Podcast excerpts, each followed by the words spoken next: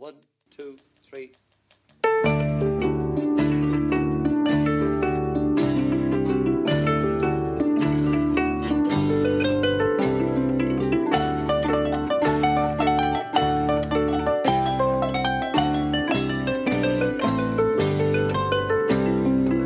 Kate Mealy-Falls, you're very welcome along to the Brian and Kieran Warfield podcast, the ramblings of two Irish balladeers, featuring Brian Warfield of the fierce and mighty Wolfe Tones and his son Kieran, that's me, of the band Catalpa, and also of the Bandwagon Bus, Dublin's only musical ballad tour on wheels. So sit back, relax, grab a tea, coffee, beer or wine or whatever takes your fancy as we go rambling through life's misty foggy dew, through stories, songs, history, politics, life on the road and just a general bit of crack.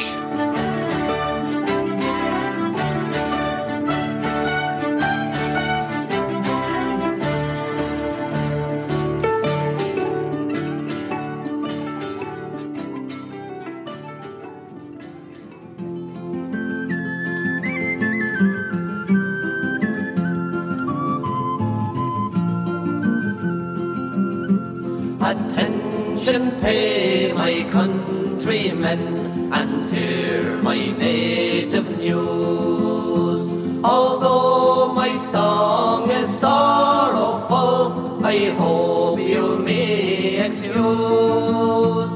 I left my peaceful residence, a foreign land to see, and I bid farewell to Donegal, likewise to Glenswilly. Some stalwart men around me stood, each comrade kind and true, and as I grasped each well-known hand to bid a last adieu, I said, my fellow countrymen, I hope you'll soon be free to raise the sunburst proudly o'er the hills of Glenswilly.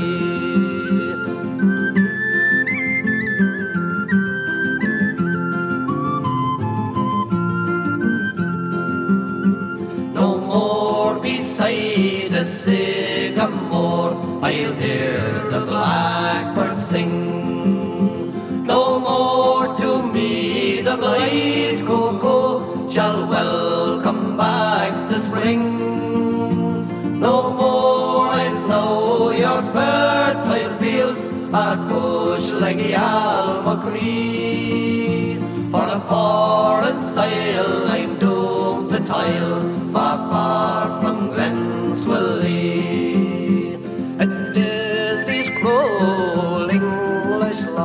That curse our native isle. Must Irish men always live like slaves, or else die in exile? There's not a man to strike a blow or keep down tyranny, since Lord Leitrim, like a dog, was shot not far from Glenswilly.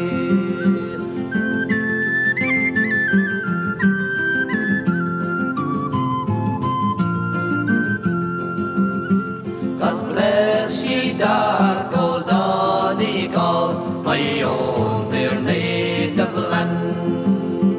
In dreams I ofttimes see your hills and towering mountains grand. But alas, three thousand miles of flight betwixt these hills and me. I'm a poor forlorn exile cast far, far from Glen. Will lead.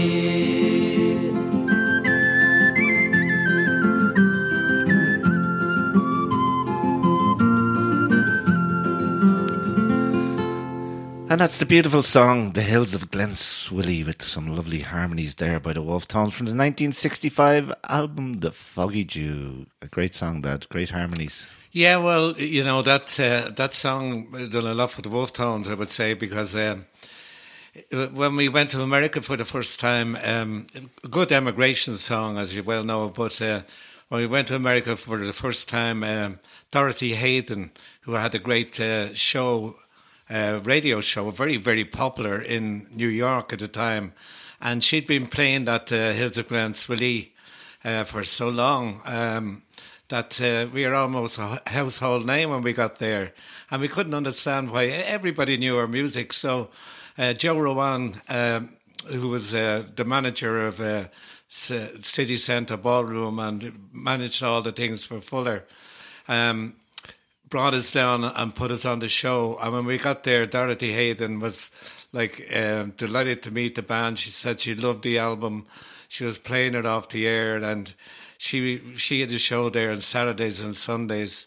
And it was a very, very important show in the New York area with the New York Irish. Mm. And she was like a household name. She became uh, the Grand Marshal of uh, the Saint Patrick's Day Parade uh, some ten years ago or so. Mm. But a great woman, a great uh, a great person uh, that uh, fostered all Irish groups when they went over there. And she she encouraged everybody. Absolutely fantastic lady. And I'd like to remember her tonight. Yeah. And I can understand why that album opened so many doors for the Wolfe Tones. Like, like having listened to it now, you know, through doing the podcast, because I haven't listened to it. I don't know. I, I, I doubt if I actually sat down and listened to the whole Foggy Dew since I was a kid. Like, you know, yeah, yeah. When you would have been playing it, like, you know. So having sat down and listened to the whole album again, you know, through this, well, bar two songs that we've got two episodes left on, of this album. Yeah. I can understand wholly why, like, because some of the harmonies in it, the, the the playing it, and just the all around song quality is just brilliant. Like, yeah, for something that was recorded live as well, like, you know, it was recorded live on one day. Yeah, I know, it's just amazing. Like, I think, but um, yeah, and it, it it it's amazing the way it caught on with the um, the people across the in America, and the radio shows in America. When we went to Boston, then, you know, the Boston Irish all knew about the Wolfe Tones, and uh, you know, without that record and without recording, uh, you can't travel the world, you know what I mean? Because mm. they know you you don't have to be there. Your record goes there, they hear you, they hear your songs, they love you, they hate you, whatever they, mm. it is. But they certainly grasped onto the Wolfe Tones, and that made us uh, in America. Yeah. And the Hills of Glenswilly, uh, which was a song that was written by a Donegal man, obviously, and his name was Michael McGinley. Mm. And he also wrote the Emigrants Farewell. Do you know that song? The Emigrants Farewell. There's many of them. Well, that's the name of the song. And the Drumbow Martyrs. You would have heard the Drumbow Martyrs, I'm sure. No, I that's don't nice think song, so. I don't think so. But um, yeah, it, it was a great song, and it, it, I, I guess it wasn't a new song, like uh, because when we got it, it was quite old at, at it was the written time. In eighteen seventy-eight. It, it said that he wrote it on a ship going to New Zealand, a ship called the Invercardine. Cardle, Invercardine, uh, and uh, he wrote it. He was going to visit his older brother, P- Padder, I think. Oh, that's a, that's uh, a very interesting story. Yeah. Now I didn't know, but you know, he mentions in the song um, the killing of Lord Leitrim. Mm. Lord Leitrim was one of the landlords around uh, that particular area, and uh, he was cruel. An awful landlord, like many of them were. So he obviously got a street named after him, so, because he was the crueler. I think the crueler you are, the bigger the street you got. Well, he was cruel in Donegal. I don't know. Yeah. They probably still have Lord Leitrim. They probably have a Leitrim Square or something yeah. up there, yeah. But anyhow, they sh- he was shot for his uh, cruelty uh, to the Irish people and uh, the evictions and everything else, um, which were carried out um, in mass scales in Donegal. Yeah. And Uh, So uh, he'd never be remembered fondly in that county, and that's for sure. But he's remembered in that song uh, uh, when it says Lord Leitrim, like a dog, was shot outside of Glenswilly. So, I mean, that was uh, his so there is a bit comeuppance. Of a, there is a bit of a rebel song in it. So yeah. There's, there's a little rebel connotation in it. Like, no, you know, it's, not, it's not really. I it, know, but it is. The white boys, yeah, you they, know, were out They there. Shot the landlord. That's they a rebel song. Just, they don't like to say it's a rebel song. No, like, no. Especially no. That Margot did a cover of it. Like, I, I believe, like, uh, I believe the people had the right to shoot them because uh, the cruelty, they had no pity oh, yeah. on, on uh, man, woman or child. and they were evicted to certain death. Eviction was a death sentence, yeah, yeah, yeah. because there was nowhere to go. They weren't allowed to stay around the area. There was no food, uh, no shelter, the cold. They not only picked a terrible, cold, wintry, awful time to evict them, so they knew they could get rid of them fast. Mm. It was cruelty, total and yeah. absolutely an extermination of a people. Yeah. And uh, through the power of the podcast, you hopefully get to be in touch with someone in America that uh, has the same, are suffering with the same thing that you're suffering. So, yeah, well, actually, um, I some some guy actually called me today, and um, he had the same thing as I had. He was working in the bank, and he had to give up his bank job. Yeah, but. Um, The, the the D B S can be done in Ireland, but there's another technique that's only done in England. Right. And that's uh, that uh, technique is that they kind of zap the brain, a part right. of the brain, and it's like a two-hour um, procedure. Yeah. It can be done in the daytime. You can walk away um, wow. tremor-free after it. I saw it on the television, or June saw it on the television the other night. Oh, yeah. And she said, why don't you inquire about that? So the, the, the facts are that there's no machine in this country, in Ireland, yeah. to do that procedure. It's too expensive. Yeah. Um, there is one in England, in Romford. Yeah. And um, my friend there, Jerry, told me that uh, it, it um, whether it would be backed by the by the V H I, if you have V H I or whatever, I don't know. But um, it's interesting, and I'd like to pursue that more. Yeah, absolutely, yeah. yeah. Better than getting the Walter. the little You're not. the little chip inside the brain doesn't uh, doesn't uh, fit nice. Yeah. But, uh, you know, it, it is a versatile, it is very successful and all that, but... Um, You know, the, the little zap seems to be a better idea. Oh, I don't yeah. know. Oh. But the, the it's so expensive for the machine that uh, a small country like Ireland could probably not afford yeah, it. Yeah, well, sure. It's, mm. it's worth paying for if, it, if you get uh, you don't have to get uh, your head drilled open. And uh, also we had a request from Conal from Derry, who I know you know. Uh, he said he was reading the book, and on the U S A trip, Tommy and Noel went missing. They got the time, times wrong for a show, and you and Derek had to create a set. Yeah. you, want, you wanted to know more about that story. Is there any more to that story? Well, how long were you playing? Like, how long were you on the... We Well, we normally do sort of a two-hour-plus show. Yeah. So uh, the lads never retur- turned up until about fifteen minutes into the second part of the show. So we, we were probably at to doing like a... an hour and a half at this stage, or an hour and twenty minutes, something like that. And we are kind of running out, out of stuff. We're running out of stuff. Well, it, but... It's you not probably could have kept it going. We though. could have kept yeah. it going, but I mean, the, the whole thing about it is that, you know, people expected certain songs from oh, me. No, yeah, yeah. And uh, we were trying to hold off and wait, you know, we thought, oh, it'll be here any minute, or no, no, no, no. So we went out to the break, and then during the break... Um, Albert, who was one of the roadies at the time, said, I don't know where they are, he says, but I got onto the police. Oh, Jesus. I got onto the police, he said, and they, I gave them the number of their car and There's everything an they were driving. For them. yeah. And the police were out looking for them everywhere. They found the car outside the pub. Of course. Where else would it they, be? They were in there having their lunch. And, liquid, uh, liquid lunch, liquid lunch, or whatever it was. But uh, that's how they were found. And uh, the police said, uh, the police said that they uh, they went in and they said, uh, uh, "You're you wanted. Your show has started, and uh, you have to get there." So that was that was uh, at half time that happened, yeah. and. Um, By the time they got there, it was about fifteen minutes into the, into the second set. And I was saying, holy shit, like, Jesus, what, where did they...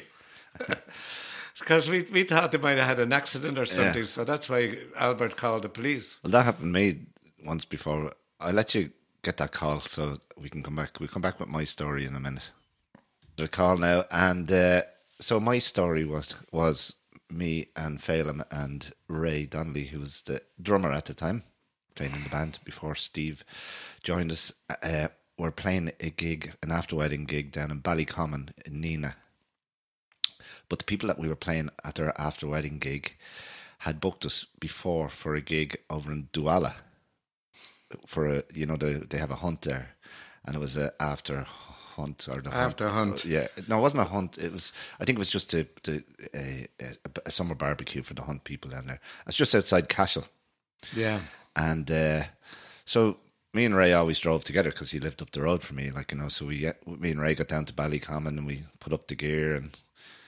Coming up to the start of the gig and no sign of Phelim, and it was never like Phelim to be late, like, you know. I was going, jeez, where's Phelim? So I tried ringing him, and the phone was just gone straight to message minder. So we had all these people coming in after, uh, was it after wedding? No, yeah, I think it was. And uh, all these people coming in, and we said, look, we're gonna have to start without him. So it's just me and, and Ray on the on the on the box, you know. He used to play a little box, and. Uh, So we started away, and an hour went into the gig, and I said, jeez. And I'd phoned Phelim's wife, and, and she was panicking because she, she said, no, he left here yeah, yeah, ages ago. Like, you know, he should be well down there now because he left just around the same time we left. So we were thinking, he's dead somewhere because the phone's off. So it yeah, has yeah, to be in yeah. a crash or something. So about an hour into the gig, I had to stop because I was... I'd so much gone through my head, like, that something was happening. I can't really do a gig while mm. Phelim could be on a road somewhere, like, you know. So yeah, of course. So, yeah. so we're sitting outside, having taken a break, wondering what we're going to do. And next of all, Phelim drives into the into the yard. I was there for where the fuck were you? So he'd he'd ended up over in Douala. So the wrong gig. He thought he was, so of course, even though it was in Tipperary, he was just the wrong side of Tipperary, but. From Douala over to from Nina Cashel over to Nina is a fair old drive across oh, them roads. You know, yeah, so. yeah. So uh, anyway, we got to finish off the gig, and uh, but yeah, it's how easy that can happen. But he wasn't drinking; he wasn't having a liquid lunch. Well, they were.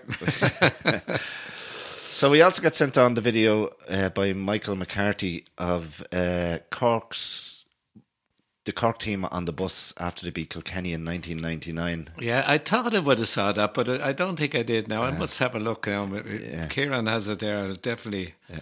look the, it up. They were all singing along to Celtic Symphony, so Cork were the real rebel county even back then. Right?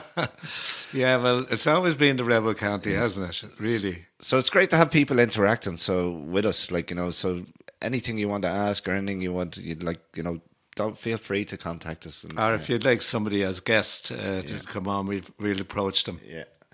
And I'd also like to give out uh, a shout out to Anne-Marie Davey. Anne-Marie had a very serious operation there um, and she's still in the high dependency unit. And uh, I want to give her out a big shout out from both myself and my dad. You would have met Anne-Marie at the pre-match gig that we do, and she's the mad Scotch one that does handstands and all sorts. Oh yeah, we we can't leave out uh, Noel Warfield, my brother. Yeah, uh, it's just um, had a serious operation, and um, he's come through theatre today. So uh, hopefully we wish him well, and hope that uh, he makes a very speedy recovery. He's suffered over the past two years. Yeah, he has, uh, yeah, suffered yeah. greatly, gone through a lot, and God help him. Hope things look up for him. For the future year. Yeah, well, they're definitely going to be brighter now that he's yeah. got that operation out of the way.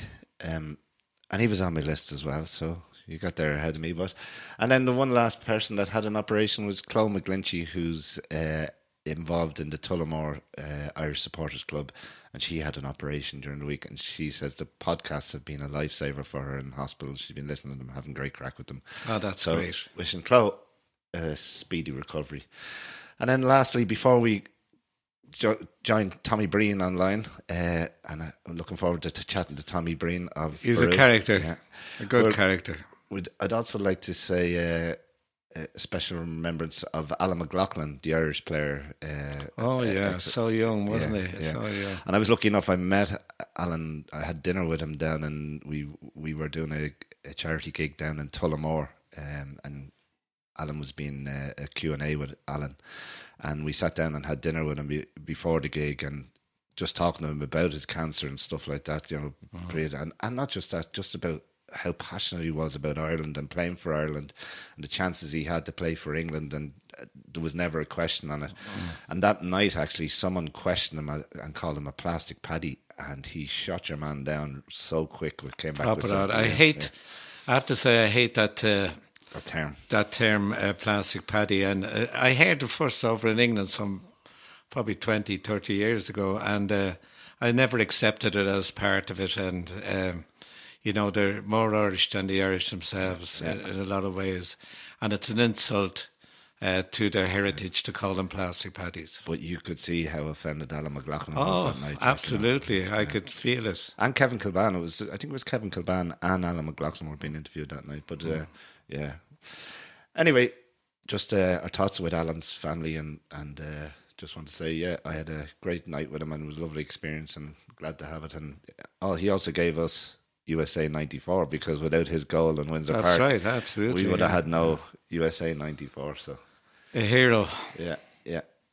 So let's get on to Tommy Breen. We are going to start off, we're going to play you now uh, Brú, Tommy's band from the nineties, eighties, nineties, was it? Uh, they were formed in the eighties, I think. ninety-four yeah, yeah, yeah, they, yeah, they, yeah. they finished playing. Um, and they... The hit that they had, one of the hits that they had was at Fremantle Bay, which is a song I love. Uh, so we play Fremantle Bay, and then we'll welcome Tommy to the show.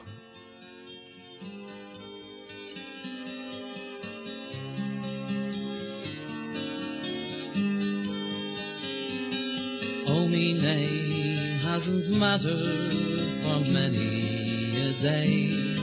I was born on the west coast of Clare. By the time I was married and had my own land, there were many who envied me there. Our home was contented, the years quickly passed. We had four lads to carry our name.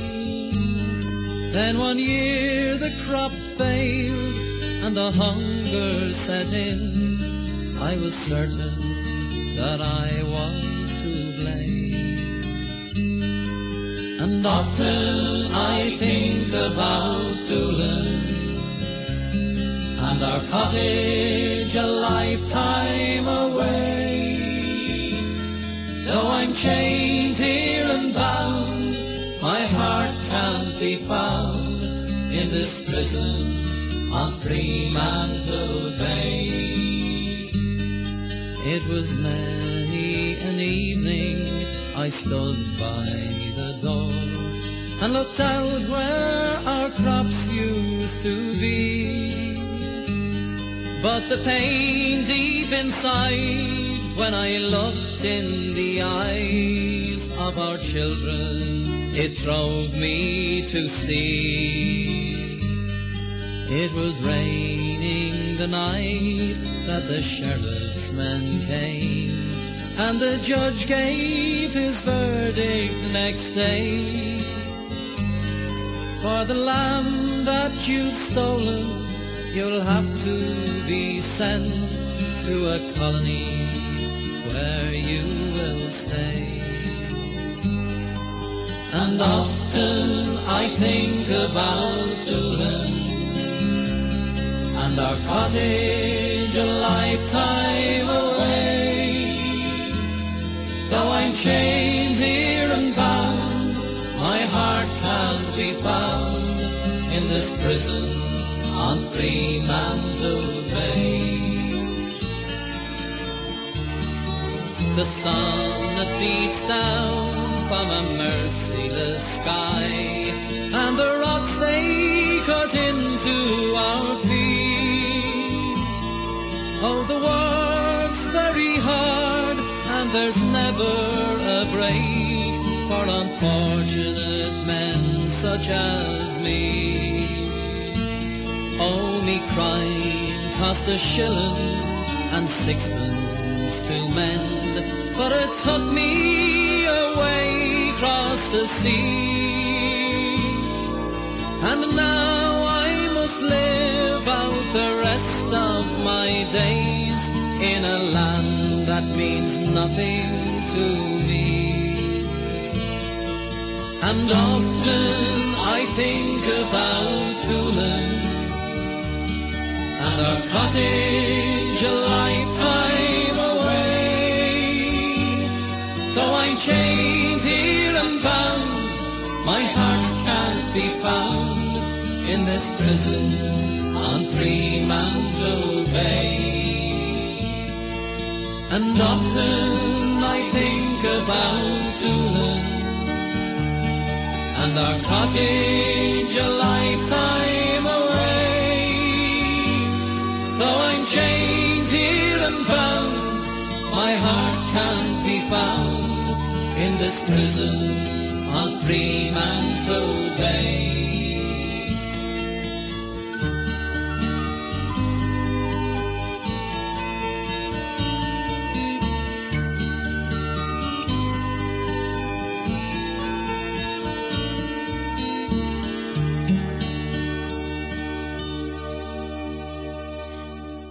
Okay, so that was Brú with Fremantle Bay, beautiful song, and uh, we're delighted and very happy to have on board here with us on the on the podcast the great Tommy Breen, all the way from Arklow. Tommy, you're very welcome to the podcast. How, how are you, Kieran? How are you, Kieran? How are you getting on? Yeah, that was the voice of uh, that was the great voice of John Hogan singing Fremantle Bay there. One of my uh, favourites. Yeah, uh, John, my old partner, for every inch of the way since uh, we first formed the group. Uh, in nineteen eighty-five, uh, it was just myself and John started up in uh, the Braemor Rooms, believe it or not. Yeah. That was our first gig wow. with just the two of us. we yeah. blagged our way around after that. Yeah. How are you, Brian? How are you getting on? I'm doing well, and how are you? Great to talk to you, Tommy. How I you haven't seen it, haven't seen you in ages and ages and ages. La- last time I saw you was on the golf course in the Canary Islands. uh, you know, And you and, and you bet me, and your wife June said you cheated. and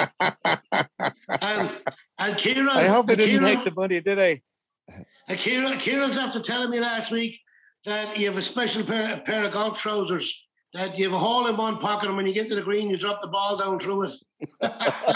yeah, yeah, it was you who designed that one. yeah, we, we were trying to sell them in the clubhouse to the tourists. yeah, it's, it's great. It's great talking to you. Um, God, I remember back years ago, Brian. We we were new with the band. Myself and John Hogan and that we played, and Johnny Johnny Bourne, God rest him. Johnny's passed away in twenty thirteen, and uh, when we formed the band first, we were uh, trying to get into Dublin, and uh, because that's where all the that's where all the ballad groups were. Yeah, we knew, yeah, if we, got into, we knew if we got into Dublin, we'd have to be we'd have to be better because uh, we were traveling, so we were looking for more money, you know.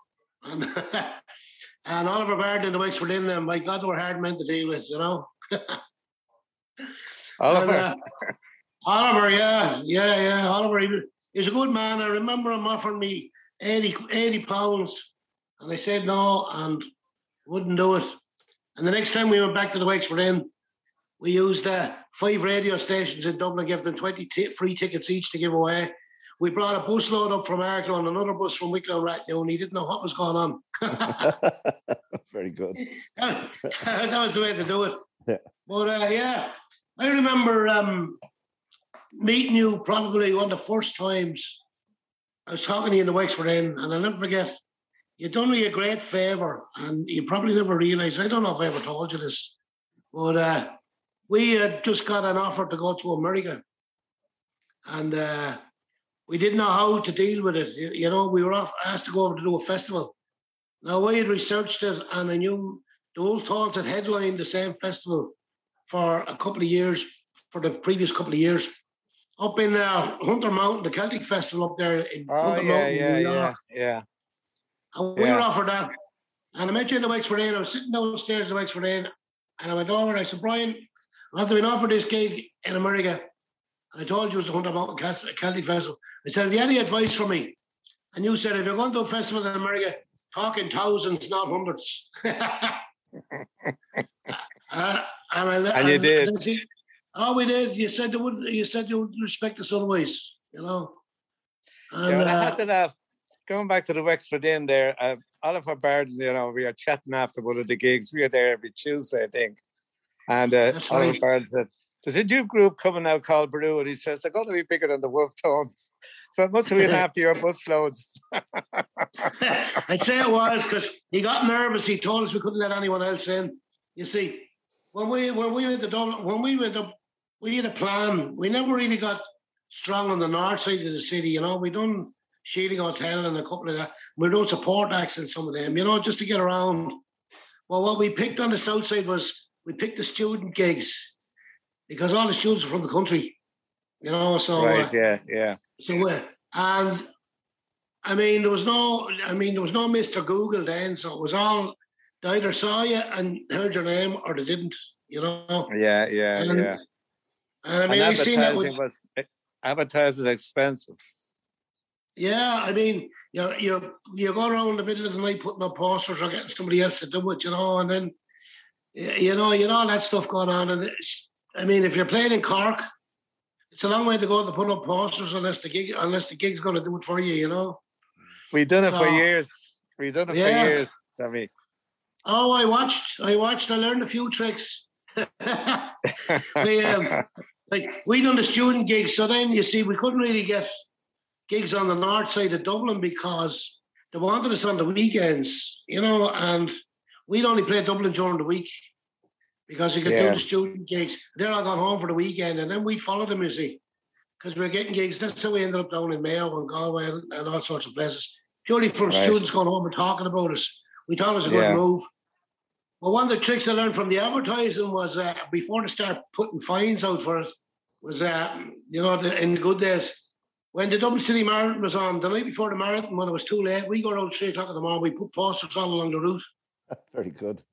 Yeah, yeah, so uh, so the cameras next morning for R T were picking up our posters on every corner, you know, and uh, till they got way to us then, and the council started turning up at the gigs yeah, to see who we were, you know. And of course, we always used that. We're from the country, so we didn't know you couldn't put posters up, you know. yeah. yeah, I think a lot of bands. And, uh, Tommy, a lot of bands now don't realize the amount of work that you guys put into, you know, the success just didn't come, you know, as easy as as people think. It was hard work, and, you know, a lot of hard work went into it, like, you know. Yeah, absolutely. There was no uh, social media, you know. So if you if you had a if you had a record out, it was either in the shop or it wasn't. Yeah. And yeah. and. The thing I found, I, I don't know, Brian, I, I've noticed it even with the, with the Wolfe Tones there. I mean, I, like, I'm a big fan of the Wolfe Tones. I've been my lifetime. I, I mean, I was, I think I was four years old when you had your first, I think your first album was around nineteen sixty-five, was it? Yeah, that's right. Yeah, yeah. Yeah, yeah. Well, I was only four years old, but by the time I was eight or nine, your songs were being played in my house, you know. And we yeah. got the notice. We got the notice songs. A bit later, then uh, the Furies, uh, Furies album came into the house, you know. But uh, yeah. some some of them songs, the great, I mean, the harmonies and all. I mean, that's what that's what got me involved. And I, you know, I used to hate the fact that that just the Wolfe Tones being labelled as a rebel band, considering some of the songs that you were writing. And I mean, mm. My Heart Is in Ireland, and you know, uh, some, oh, songs, you know. I, I think yeah. we've had songs about everything, you know, uh, over the Absolutely. years. Absolutely. Every, every aspect of Ireland, you know. I just have to be listening to Queer Things in Dublin after Breath of the Celts there about ten minutes ago. yeah. You know, the four-fest old um, clock, you know, I mean, it's some great, some very funny songs, some good songs. But what I found, going back to what Kieran was saying there, when we had a, when we had a song out, um, I would have been, we brought out a single, record, because well, that was nineteen eighty-seven. Uh, a single record. We carry on. You couldn't get you couldn't get airplay because you were an Irish group, and an Irish, you know, a ballad group. Yeah. And I always yeah, found it. It's, it's very much the same now today, and uh, you know, I think in a lot of ways uh, the Irish ballad uh, tradition has been almost wiped out because of it. They got very little play. I, yeah. On radio, you know, it was all either either pop or you, they gave you jigs and reels and all that kind of stuff, which has its place, of course. But uh, the Irish ballad tradition also has a place in the tradition of the country. Absolutely, sure. That's, I mean, the ballad is a story. And we're telling a story. Like, uh, Kieran was playing Fremantle Bay there, you know. Beautiful song. But we didn't get airplay with that song until it was in the charts. Yeah. Yeah. Uh, and you were lucky to even get it then. Yeah, and that's where Larry Gogan, and you'd see the charts on the Sunday. I remember going to Van to Mayo and we'd be listening out for Larry Gogan to see what we, did we get in or were we still there, you know? And the yeah. excitement of it, because that was all new to us. We had we had, had a song in the charts before that called Carry On. Went in at number twenty-nine, lasted a week and disappeared. We never heard of it again, you know. But uh, Fremantle Bay was doing well for us at the time. And I remember we were travelling in the van and uh, the chart show had come on and I come up there. Uh, and at number eighteen was Poison and number seventeen. We came in that week at number seventeen, and so we were delighted with ourselves. And then you'd be listening again the following week, because we, we wouldn't hear it again until the following week. It wouldn't be played on the radio. Yeah, that's uh, we were grafting hard, travelling around the country doing it. And the following week then, number seventeen came in, and it was somebody else. And number sixteen was uh, Guns N' Roses. Number fifty or something else. We thought, ah, we're gone. And then number fourteen, Brú, and there's great excitement again, you know. Brilliant. It went on like that for weeks. Uh, That, that was all huge stuff for us. There was uh, other things that we done there. We we start getting gigs over. Jim Hahn started managing us uh, around around eighty-seven, around eighty-seven for a while, you know. Yeah, well, and, Jim uh, Jim is a good manager, you know. Ah, he brought the Furies up. Yeah, he had the Fury at the time. He had the Furies, and he had Paddy Riley and Brendan Grace, and.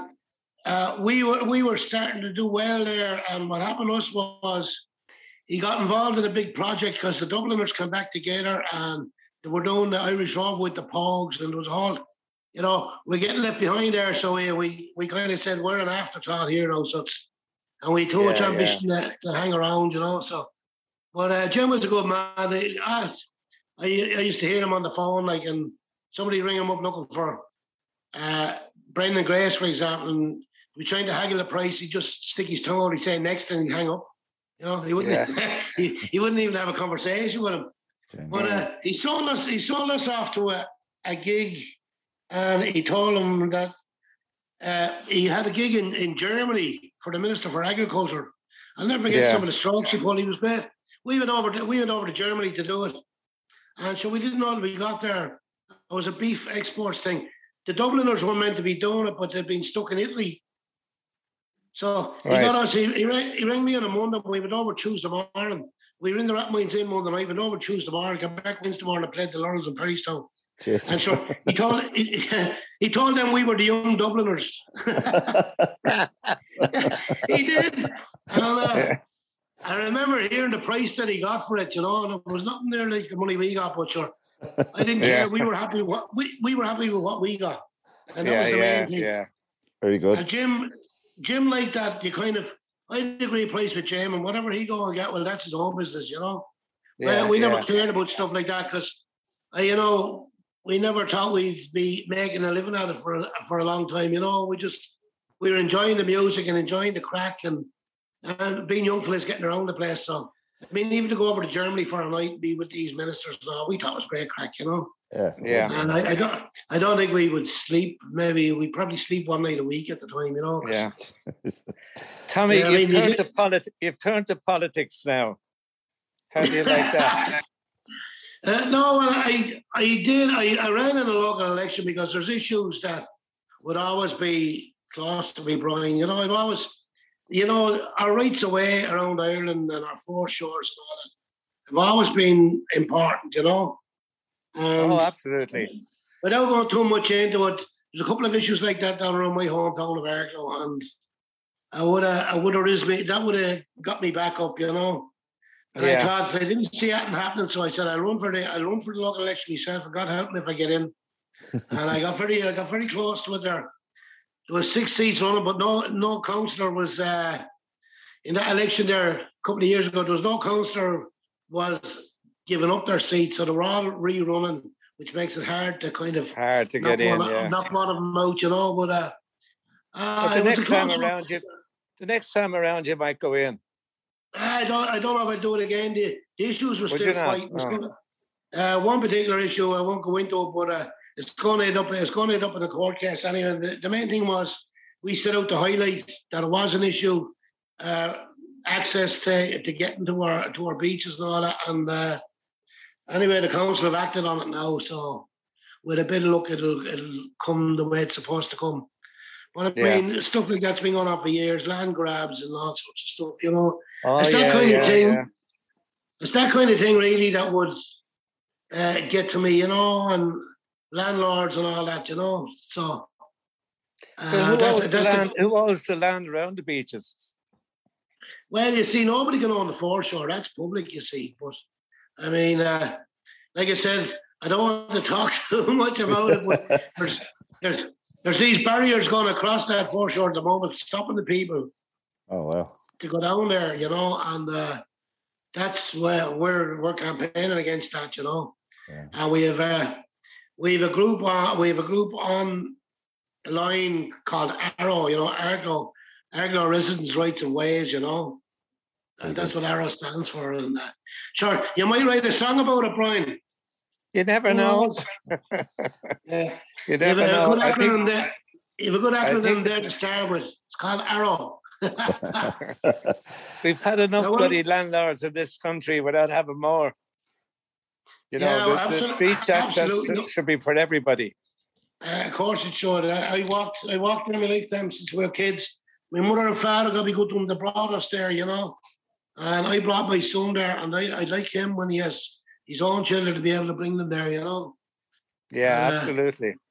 We we never. Absolutely. Uh, what what we've always what I've always said to people is that uh, keep walking. As long as you keep walking, it they can't claim it, you know. Yeah. Uh, they, they, can't, they can't block off the access saying it's not being used. Then you know. So yeah. Anyway, that's that's another day's work, Brian. That's another day's. Yeah. Well, work. Good on you. Good on you for doing it, and uh, you know it's a good. It's a good thing to have a fighter on your side, and you be that fighter. Yeah, that, that's the way it's. Even stepping back to, like I said, the band getting into Dublin and all. So we were, we were all the time at things like that. Uh, we started off playing uh, in we upstairs in a, a little pub in Arklow called the Westwood, and uh, like I said, we were trying to get to Dublin. So we got the Braemor Rooms doing a cabaret show, you know, and. Mm. Louis Brown was a tenor on it, and me and John were me and John Hogan were young fellas, so we partnered up with Finola Monks and what's that kind of Marion Fawcett was that Maxie Dick and Twink was it? Yeah, that's right. Yeah, yeah. Well, John was eight tall, so he had to partner her, and I had to partner. You know, she's lovely. Uh, speaking of you playing the harp, she's a lovely harp player. Finola Monks was her name. Yeah, uh, I never heard tell of her after. She was on some T V ads and stuff, but uh, we were doing this cabaret show six nights a week. And when we done this gig in Arklow, there was a three guys took over the Arklow Bay Hotel, and they wanted us to move over there on a Sunday morning instead of the Sunday morning gig we were doing. And your man says to me, "I'll get you a gig in Dublin." So I, so I says, "All right, where, where's the gig?" And he he had a chipper beside the Rathmines Inn. He owned the chipper. I never forget the man. Sir William was his name. So uh, we went up, and we were doing the Braemor Rooms, as I said. So. We only had a Sunday, and we were, we were doing three gigs on a Sunday because we had other, we the other two lads playing with us on a Sunday. When me and John done six nights a week in the Braemor Rooms, where we were putting the band together, we rehearsed every day. So uh, we went into the Rathmines Inn, and sure, we told the manager, you know, uh, the owner was looking for us to play, and the manager there said, "I booked the bands." And I said, "Well, you want to ask a man who wants to shipper next door because he was talking to the owner, and you have to put us in." So. And we told him we were booked out in September because we were playing the Braemor Rooms every night. You know, and that was very impressing him. Like, that's what we were after, see? Yeah. So uh, he, he says, I can, I can try this on a Monday night. Okay, see. So what we had to do was, we we had a great finale in this show of the Braemor Rooms. And what, what me and John done was, we, the other two lads come up with us. Johnny Bourne and Christy Murphy was with us then at the time. Christy, great songwriter, actually. Christy, the original guitarist with the band, wrote some fabulous songs. But uh, the two lads that go, we go up at seven o'clock and they'd say, we leave them with the gear at the Rathmines Inn and we go up to do the show. And the first time we had to reach Rathmines, the show was about running about ten minutes too late for us. So we we we uh, invented our own finale. Well, we stroll out, we stroll out with the two girls and sit at the end of the stage, dangling our legs. Well, Louis Brown sings the Dublin Saunter, you know. Dublin can be heaven, the coffee and lemon. Right? And we're wearing waistcoats and cravats and all, pretty short for the Americans. So we walked them out and we sat down, and as soon as he started, we got up and gave away to the crowd and walked off at each side of the stage. You could see him looking at us. Nobody knew what was happening. We, uh, we legged it back down to get the gig going at Rathmines, and sure, the rest is history. We, we ended up doing that gig for nearly five years. Anyway. You know? Yeah. I remember, Tommy, uh, when you were in the Canaries, you know, and yeah. you, you you drove me up to see Stevie York up in, uh, up in uh, what's, Puerto what's Rico. The name of the place? Puerto Rico. Yeah, that, yeah. Yeah, and we were coming back, we were driving back, and we were stopped by the cops. And uh, the cop, turned, I don't know if I remember this or not, but the cop said, uh, uh, he looked at your driver's license or whatever, he said, "You're Irish." And you said, "Yeah, yeah, you're Irish and you're not drunk." You couldn't believe it. You know? And yet, of course, you never touched a drink when you were driving. And uh, uh, no. fair play to you, you were driving me. We were, we were probably locked in the back of the car or whatever, myself and June. But uh, I remember one yeah. that I, yeah, I, I remember one of the nights we went down to Stevie's, and it was a Cork fella playing the keyboard. Me and you, me and you ended up on the stage together singing "We're on the One Road," and and of course Stevie was giving it loads on the mic on. This is Brian Warfield. Brian's written some great songs, and you know, and the Heart is in Ireland, and John McDonald, and the Celtic Symphony, and he says the streets in New York, and all of a sudden, you, all of a sudden, you hear you hear Joel realize just he didn't write that. I, I remember you saying Jesus. I, I, do you remember that? I remember you turning yeah, saying Jesus, Joel. One, I remember one time Stevie York, he, um, he, uh, he said, "Are you coming up? Uh, are you coming up on Friday, wherever day it was?" I said, "Yeah, I'll go up on Friday." So next of all, he had me advertised all over the place. Yeah. Brian Warfield doing a gig here on Friday. Yeah, yeah, sure. So when I got there, they thought I was doing a gig. I was. I sang a couple of songs, but it wasn't a gig. You're some character. I, I, remember, I remember it. I was laughing. So Stevie would ring me then. He'd say, "When you're coming down, will you bring a whistle with you?" Yeah, yeah. Yeah, uh, Stevie organised a, he organised a gig he wouldn't tell you at all. But I had to laugh that night that June said that, because you said, "Jesus, June, will you let me have me five minutes of fame?" And, uh, and the place was hopping, sure. Uh, loads of English people, they couldn't, they couldn't believe it. Like, you know, I know it, yeah, we, we had a couple of good nights down there, all right? Yeah. And, uh, Is he still uh, over there, Tommy, or is he gone or what? He's still there, yeah. He's he's still down there, yeah. They've still got the harp bar. They've moved to where where that pub La Fiesta was. That's the harp bar now, you know. Yeah. And uh, and of course, my man Willie Delaney, he's after putting uh, uh, he's in Lasagna on the mainland now, and he's got around the Leprechaun bar there because he named it after after our bar because he liked the name, you know. Just lets people know it's an Irish bar. It's a bit of fun, like. But yeah. Sure, we had a great Celtic bar going at the time. And you, you, you'd bring me over the latest, whatever the latest Wolfe Tones C D was. I remember you bring yeah. even the fortieth, uh, the fortieth anniversary. You brought me over the D V Ds, just we got loads. He's putting them D V Ds on. Oh, we used to put them on early in the day, and they used to fill the bar. They were brand new at the time, you see. Yeah, yeah. yeah. Got loads of them. Ah, yeah, there's ah, loads of stories, loads of memories. I remember going to, I remember going to, one of the times I went to New York, you know, the Coney Island Irish Fair? Yeah, yes, yeah, yeah. In in Brooklyn there. Well, we, we got booked to do that, and uh, they had all these bands on, they had us over from Ireland, and so we, we turned up at it, and on the Sunday, we were just playing the Sunday, we turned up. And we, we, knew, we knew the Wolfe Tones was on it as well, you see. And there was all these American bands and American Irish bands. And, and sure, We were great lads. We were getting ready to go on the stage, and I was told we were on the south stage. And then they told me, now the Wolfe Tones were going on the north stage the exact same time. Oh, Jesus.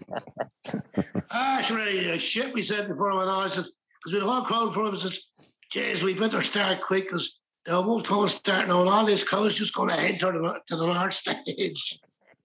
I I didn't realise how big the festival was or how far away the north stage was, so we got yeah. lucky.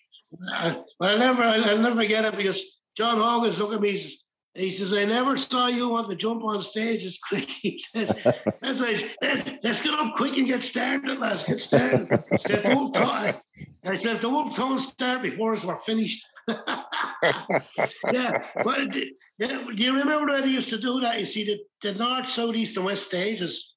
I wasn't oh, yeah, concerned yeah, who, All the I wasn't concerned who, that, yeah. I wasn't concerned who was on the east or west stage, but they told me, like, we were going on, I think, at six o'clock, and the Wolfe Tones, I see, uh, going on at six o'clock as well. It's, oh, no. Yeah, yeah. But they always done that. I, I don't know.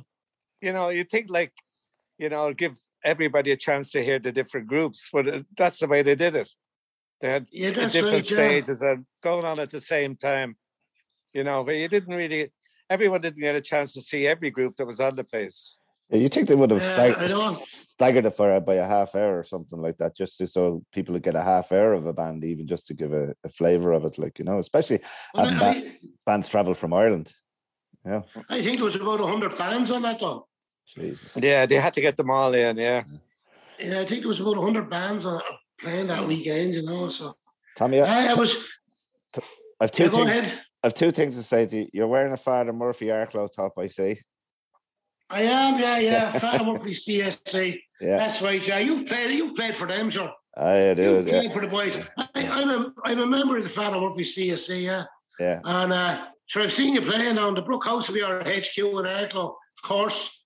Uh, and brilliant gig, yeah. And probably our sec- our second home after that is probably the Midway, you know. Yeah. Only yeah, in yeah. the and the guns in the Midway. Yeah. yeah, they're a good pub as well. And uh, they give plenty of the the thing I like about both them pubs is they give plenty of ballad groups a chance, you know. Yeah, they sure do, yeah. yeah and uh, there's a lot of pubs have the have the same rock. No, we're not knocking rock bands, rotten, but a lot of pubs have the same rock bands. If you've a if you've a local rock band scene going, a lot of the bands kind of play the same songs. Yeah. No, I, I know that happens with ballads as well, but uh, the difference with the ballads is like you, you get the ballads, you get some good stories, you know. Yeah. And you you you tend to get better uh, presentation because the balladeer will always have the chat, you know. Yeah, yeah. And uh, ex- explain the song or where the song come out of, you know.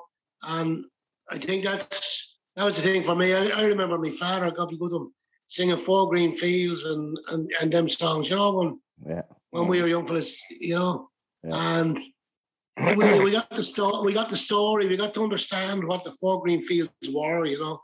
Yeah. And I mean, I was born. I was like I was born in the end of nineteen sixty, and Sir Sean South was only killed in nineteen fifty-seven, you know, so... Yeah, yeah. Uh, yeah. I, I, I, ended up, I ended up singing that for my confirmation. You know, do we give, you give you a bottle of orange and a bag of crisps. You sing a song for your confirmation. I remember singing that. Brilliant. uh, and the nation once again, you know, the, the B B C number one song for the Wolfe Tones, the, you know, the nation yeah. once again, that one.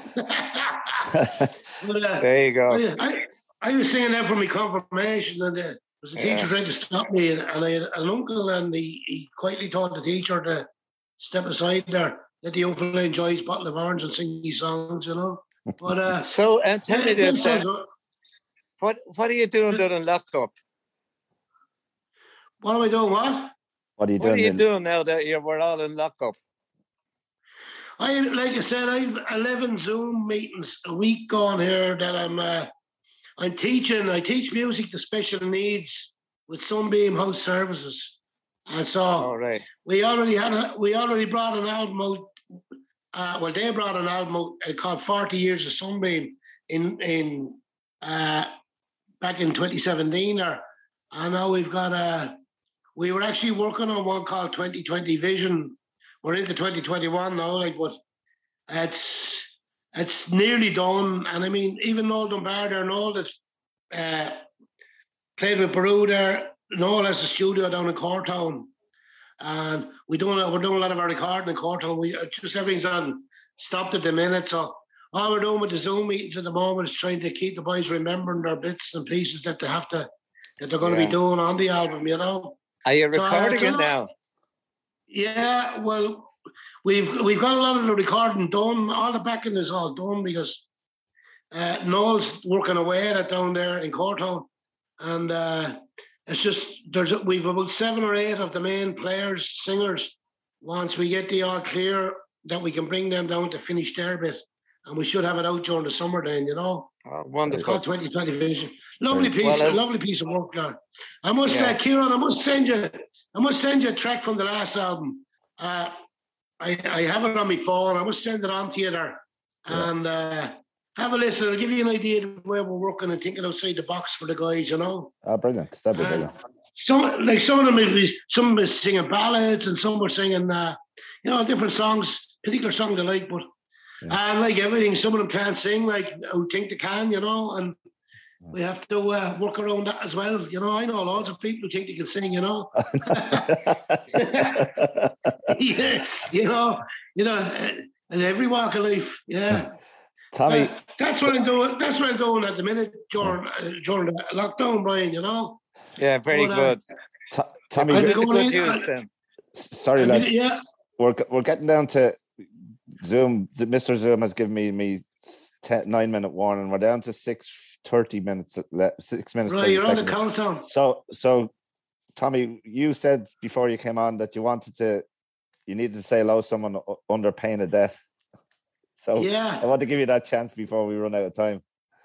The woman I met, the woman I met in Tesco's on Saturday, Mary Thomas. Her sister is Pauline Myler. She's a mad Wolfe Tones fan, and she had asked for. She she said, oh, "It'd be great if you, if you could get the last of that Pádraig Pierce though." Oh, forget about Brú songs. Like, it'd be great if you get the last of Pádraig Pierce. I said, I said it's a, it's a podcast, not that kind of thing. But I said, uh, Pauline Myler, her sister's going to surprise her by letting her hear the, the podcast, and she's got her name mentioned on it. She's a she's a lovely lady. She's a very funny woman, and uh, I, I I follow some of the stuff she puts up on Facebook because she she's a great crack altogether, you know. So just gotta give her a plug. And when I'm talking like that, I know we're going to time. My brother John Breen, I do stuff with John at the minute. John's a great singer. He's three albums out. And we we do some corporate work under the name Glenart, after Glenart Castle here in Arklow. That's my brother John Breen. We've actually just re- recently had a song out there for uh, mental health called Darkness to Light. So I've got, that got a, a nice little bit of a publicity over the weekend there, the weekend that was in it, you know. But uh, that's Darkness to Light, Derek. Yeah. You'll find that on my page, Kieran. But I, Brian, I, it's great talking to you again. Hopefully we'll get back to playing a bit of golf and, uh, you know, get down to the Canaries again maybe at the end of the year or early next year, you know. Yeah, well, I was hoping... Uh, I don't know whether it's going to open up, but it, I'd like to get away. We'd all like to get away for a little bit. You can nice. have your booze cruise there, Tommy. Yeah, they're famous. If anybody listening to the podcast has any old videos of the booze cruise, I think give me hands on a couple of them. Although I'd say the people who went home with them have them well hidden. You know, you wouldn't be showing them around with some of the party guys, you know. The Celtic booze cruise, that was, yeah, good stuff. How did but I miss Brian, out on that? I, I listen, tell Joan I said hello and give her my regards, won't you? I will, of course, yeah, yeah, yeah. And we, we get together for a pint some stage. We will indeed. Uh, Kieran, so Kieran, you can be the intermediary now, you know. Yeah, absolutely. I'm sure I'll meet you. I'm sure I'll meet you down playing in Arklow for Father Murphy C S C anyway. So, oh please God, and we maybe no doubt about that. We get we get to get a chat this time because you know yourself when you're gigging, you're always going here and there. Talk, you know, you never get a chance to sit down and talk to everyone you want to sit down and talk to. Absolutely, yeah. yeah. And uh, I know we'd finish this podcast now and I'd be. When we get off and you be going, oh, I should have said this. We never talked about that. Because you could go on forever, sure, you know. But uh, You could, you could. Uh, and no matter how much you talk, there's still more to give. Well, like I said, Brian, I have to say, your your group would have been our influence. And that's that's why we had a four-piece and we were using whistle and banjo and all that. And we were doing yeah. four-part harmonies because Wolfe Tones always had great harmonies. A great harmony group. There's a... There's a lot of battle groups and the one singer and three other fellas that don't have a lot of interest in making a connection with the crowds and all. Yeah, and yeah. We are, we always noticed that. We noticed that with the Wolfe Tones, everyone's making a connection, and sure, that's you can see the enjoy, you can see the pure enjoyment of it, even after uh, over fifty years. You know, you can still see it there, like, you know, getting the buzz off it, and sure, it's not what it's all about. Well, that's what it's all about. Get, I know we're going to get cut off. Should we leave it at that? And I go back well, to this, the belt, belt of the Celts. Listen, Tommy, thanks very much for coming on. Yeah, we do absolutely. appreciate yeah. it. And yeah. It's great no, to have a wonderful... The invite, lads. No, no, thanks for the invite, friend, and enjoy that. A wonderful friend of Irish music, and indeed a man with a great heart for other people. And that's Tommy Breen, I'd have to say that. A wonderful heart and a great worker. Yeah. Thanks again, Tommy. You take care of Cheers. yourself. Cheers. Thank you, Brian. Thank you, Kieran. And uh, play out one of our tunes there, maybe, before. that way I, out yeah, there. Of course we will. No, we're playing out with two of your tunes. Ah, lovely stuff, tunes, yeah. yeah. yeah. So well, good luck, fellas, and thanks very much. All right. Oh, thanks. Don't forget that photograph. Yeah, we'll do that now. All right. Nice one. All right. Thanks, son.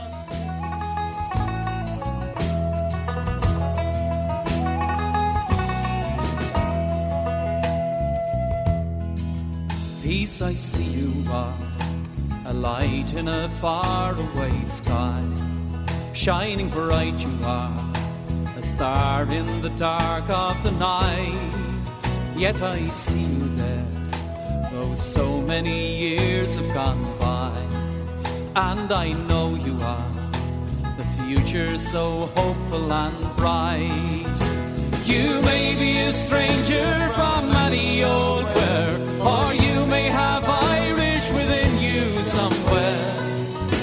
What matters, my friends, now is that we all call for peace in old Ireland for once and for all.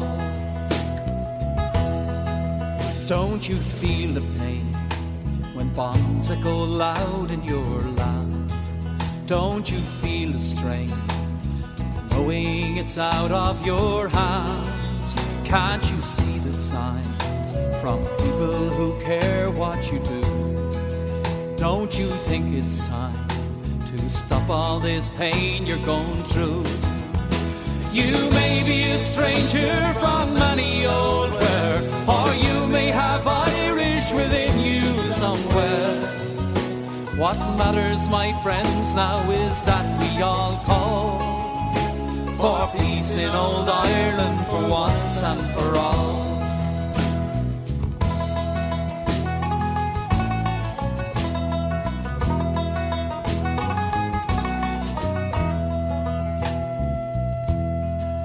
In the name of peace, who wants this war to go on? Let the trouble cease. We ask you, please lay down your gun. Let me tell you now, the answer is no easy one. For who remembers how this whole bloody war had begun? You may be a stranger from any old where, or you may have Irish within you somewhere. What matters, my friends, now is that we all call for peace in old Ireland for once and for all. You may be a stranger from any old where, or you may have Irish within you somewhere.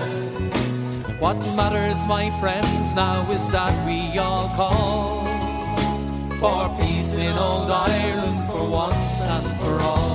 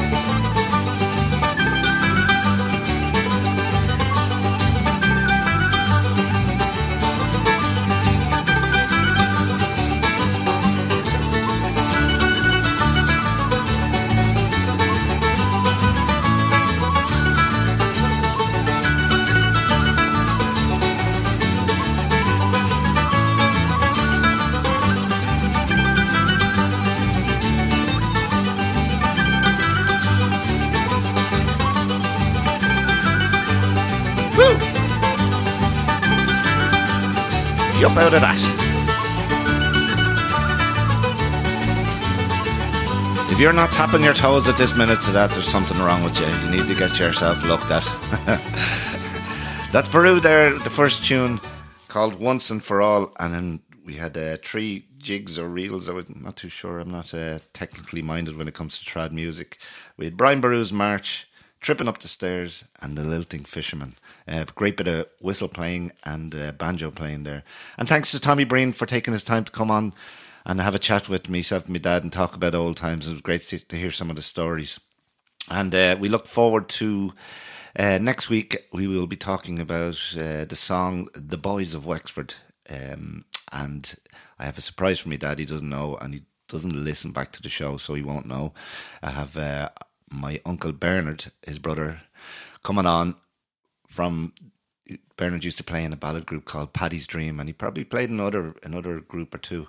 Um, and he's coming on, uh, so looking forward to that. And uh, thanks again for listening, folks. And don't forget, pass this on to your friends, family, workmates if you enjoy what we do. Uh, really appreciating the listenership is growing. We're still in twenty-nine countries. We're trying to extend that. But twenty-nine countries, not bad. Okay, have a good week, whatever you're doing, and stay safe. And great to have a bit of positivity. And anybody in the U K and Scotland, I'm not jealous that you're able to go to beer gardens and have, have pints. Take care. Mind yourself. Slán go fóill.